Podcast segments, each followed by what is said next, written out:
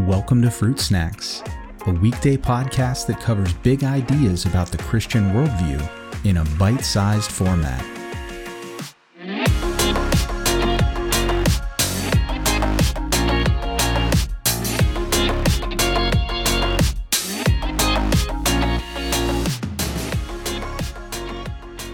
Hey everyone, today we're looking at Psalm 7.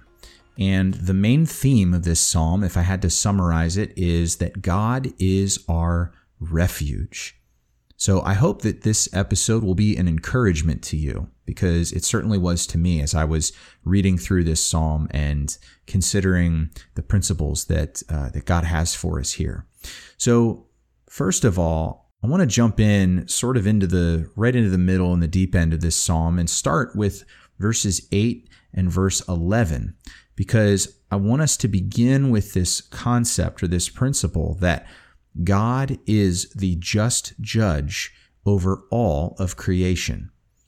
That's sort of like our Charles Dickens Christmas story, The Marleys Were Dead to begin with, right? You have to start there because if you don't, then some of the thinking that follows may or may not click.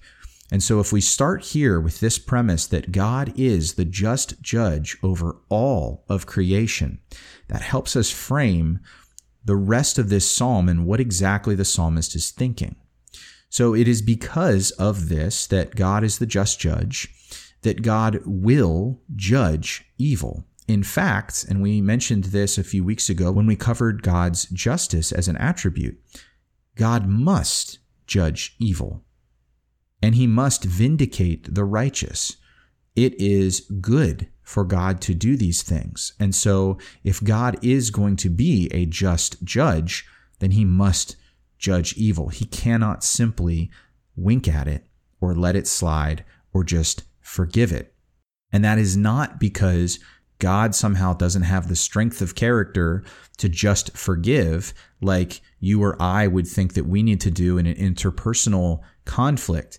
It is because God isn't just a person in the sense of the wrongdoing happening is on a one to one personal level where God can just forgive it as if it only happened to him. God is also the just judge of the earth, meaning he is responsible for making sure that justice is served and that wrongs done to others are rightly punished. So David appeals to this theological truth here that God is just judge, and he is being pursued by unnamed pursuers, and, and he has done no wrong as far as he can tell. In fact, what's very interesting about this is in verses 3 to 5, and in the, in the second half of verse 8, he basically invites God's wrath and judgment if he's done anything wrong. He says, basically, Judge me, God. If I have sinned, then you know what? Let me get what I deserve. Because David understands this sense of justice that God God needs to punish sin because he wouldn't be good or just if he didn't. And so he says, "Listen, if I deserve this, then don't don't keep it back from me. Uh, then let me get what I deserve for my sin."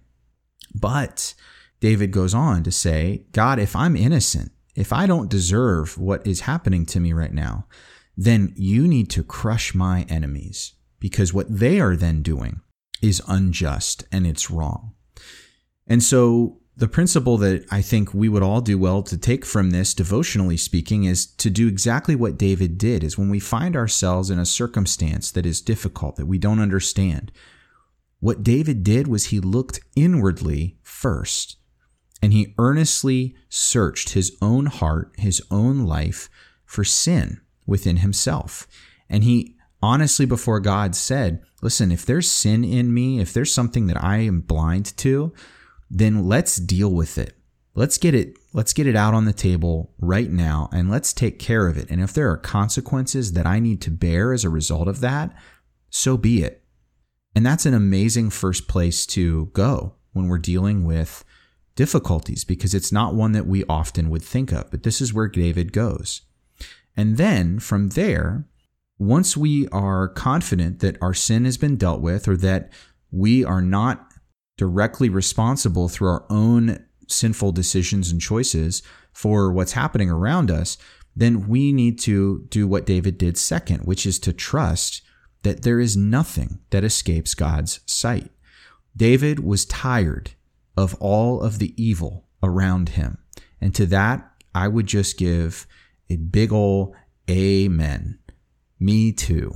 As I look around the world today, I am so tired and weary of all the evil. It just makes my soul tired. And even in the midst of all this great evil, though, our refuge is in God. In fact, in Psalm 27, I'll leave you with a uh, verse from another psalm. The psalmist says, Some trust in chariots and horses, but we trust in the name of the Lord our God. I hope today that is where your trust is and that you can take refuge in God and trust that He is the just judge of all the earth.